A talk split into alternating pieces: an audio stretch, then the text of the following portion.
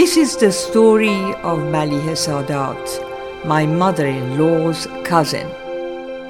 She had four sisters and two brothers, and none of them had children. Beside Anwar Sadat, the others were married and divorced. Maliha Sadat also was married but couldn't have a child. They had a house in Tehran and they were quite well off. They were the first ladies who became the Melli Bank clerk. They also knew bakery.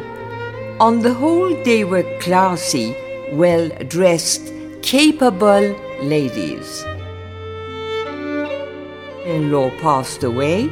Sometimes Maliha Sadat came to my mother-in-law's house especially when she had problem in walking and stayed a few nights. One day, when she was in her house, she cried and told my mother-in-law that she had a lot of people around her and added, if anything happened to Maliha Sadat, there would be no one to take care of her. But I told her in case she needed anyone or got sick, I would be at her service. When my mother-in-law unfortunately passed away, Maliha Sadat got very troubled and after two months had a heart stroke. They took her to the Bank Melli hospital. When we heard this, we went to see her. But because she had a stroke, she couldn't live by herself and after the recovery and uh, she was kept in a place where they looked after the sick. We always visited her. One day I went to Naderi Street to buy scarf for the nurses who took care of Maliha Sadat at that place. When I was in the shop, two young boys came in and asked for some money to buy food. I answered, I buy you the food. One of the kids had very bad infected ears. And when I asked him, he said that it was about two years that he had pain. And then I asked them where they lived. And he said somewhere called Halabiabad. Took a taxi and we went to the poor kids' house. They lived with their grandmother since their father, who was an addict, had left them and their mother had married another man. And these kids lived with their sick grandmother.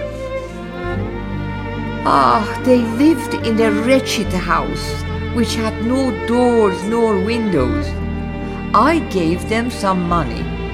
And uh, anyway, the two boys and the grandmother came to the address that I gave them for their treatment. I phoned Dr. Morshed, God bless his soul. They were there at 11 and finally got the treatment. I also bought them some household wares, and every month I sent them some money, till I came to America. Maliha Sadat was lonely and not well. When I was returning to the States, I asked Simin June, and she promised that whenever she went to see her own mother, she would also visit Maliha Sadat. Anyway, at last she died and they buried her in Behesht Zahra. But she had a grave and a house that the government had confiscated. But later her brothers came and got her belongings back.